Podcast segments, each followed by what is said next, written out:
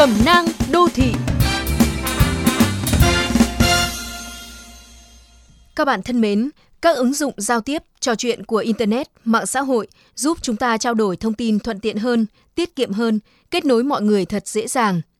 Tuy nhiên, ở một khía cạnh khác, sự tiện lợi đó khi được sử dụng theo một cách nhàn cư vi cũng có thể dẫn đến những điều không hay, ví như chuyện nói xấu online.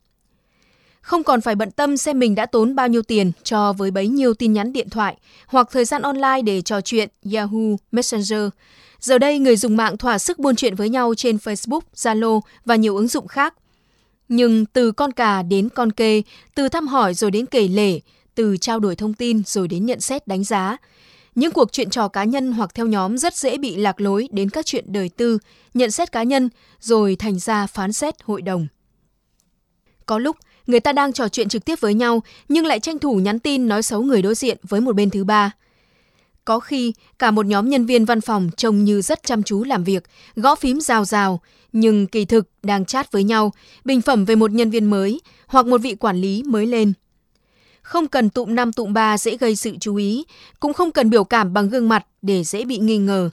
Người ta vẫn có thể chém rất hăng trên Facebook, Zalo về một nhân vật nào đó bằng cái vẻ đạo mạo hoặc rất đỗi thiên thần. Không chỉ tranh thủ thời gian công sở, mà ở quán cà phê, trong thang máy, ở tiệm làm móng, hay thậm chí lúc đợi con ở sân trường, những cuộc buôn chuyện giang dở vẫn được tiếp nối. Bởi thật kỳ lạ, đó luôn là đề tài cuốn hút đối với một số người – sự thiếu tập trung dù xuất phát từ lý do nào đều làm giảm sút hiệu quả công việc, giảm chất lượng của các hoạt động sống. Đối với những trò chuyện kiểu nói xấu online, ngoài sự lãng phí về dung lượng data, lãng phí thời gian quý giá, đó còn là sự lãng phí của những mối quan hệ với bạn bè đồng nghiệp, lãng phí hình ảnh cá nhân mình. Bởi chắc chắn không ai trở nên đẹp hơn, danh giá hơn khi lén lút bình phẩm tiêu cực về người khác và việc sử dụng các tiến bộ của công nghệ cho các mục đích không trong sáng, dù chủ động hay bị lôi kéo, luôn là một ứng xử đi ngược văn minh.